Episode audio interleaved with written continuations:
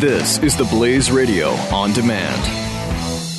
The founder of this company 10 years ago was trying to sell his house. He's, you know, he's kind of an important guy. And he said to his wife, if this is what it's like for us, how do people who have no clout ever get around this? So he started a company and it went into business, I think, three years ago. Their deal is their word is their bond. And they are people that listen to this show. They are just like you. Now, how can I say that?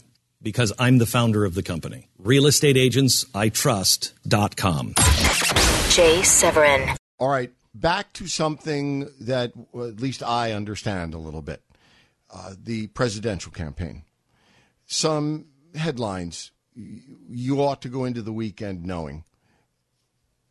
The first poll from Indiana, and again, as uh, by way of an introductory word, a big Super Tuesday that the media wants you to believe is a very big deal is this coming Tuesday.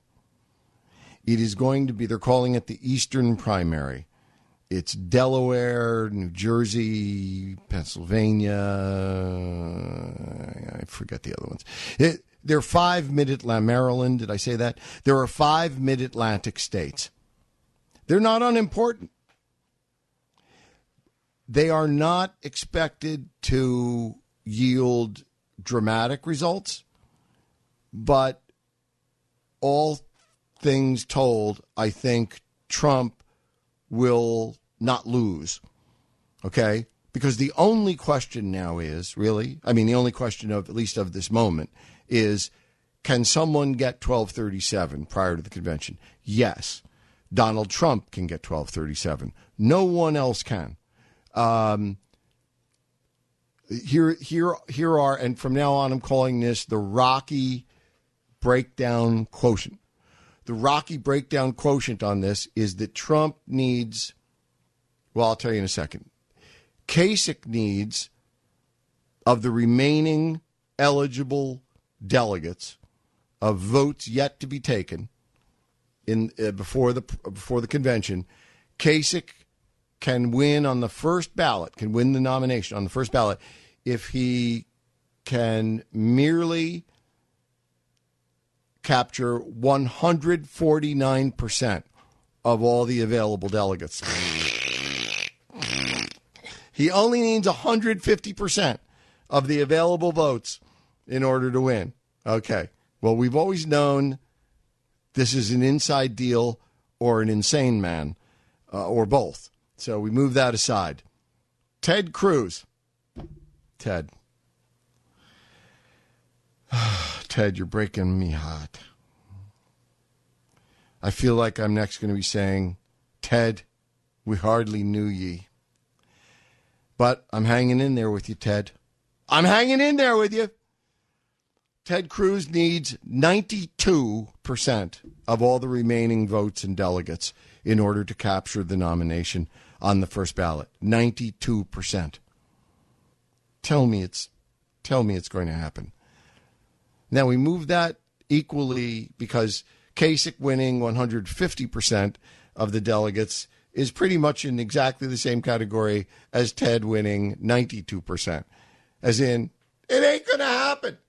And then we come to Donald Trump, who, as of this moment, in order to capture the nomination on the first ballot, so to speak, needs 53% of the remaining delegates. 5 3. 53%. You think Trump can do that? Yeah, me too. 53%. Now, what happens this coming Tuesday in the five mid Atlantic states is a big old mess in a way because you've got the votes, you've got the delegates, you've got uh, Pennsylvania is a particular madhouse when it comes to the way that delegates are apportioned.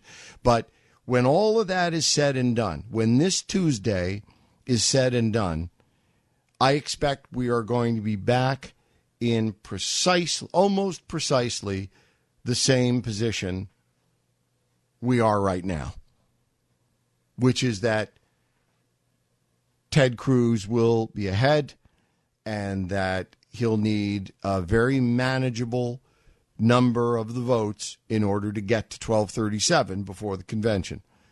It's not going to, I, I don't expect that Ted Cruz is going to improve his condition as of this Tuesday.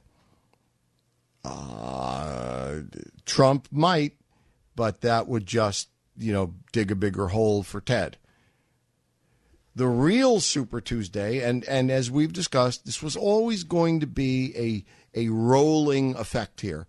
You know, every Super Tuesday except the first was always going to be more or less important than that one preceding or following it, depending on political circumstances. Because that's sort of the broadest brush in the world, right? It's like the weather, depending on prevailing political circumstances. Well, Indiana, as it turns out, pardon me, my, if I have a real home state, uh, I guess it's Indiana. That's where my virtually all of in my life, my living kin uh, came are all Hoosiers. The family farm is or was in Dugger, Dugger, and yes, Dugger, Indiana, which has which enjoys the distinction in the movie Hoosiers when the team that Gene Hackman was coaching started to beat these other teams and they showed the scoreboard. They beat these guys, they beat these guys, they beat these guys, they beat these guys. One of the teams they beat was Dugger. My mother, I never recall my mom being as proud. I watched that movie with her because of that. I didn't tell her. I just made sure she was watching.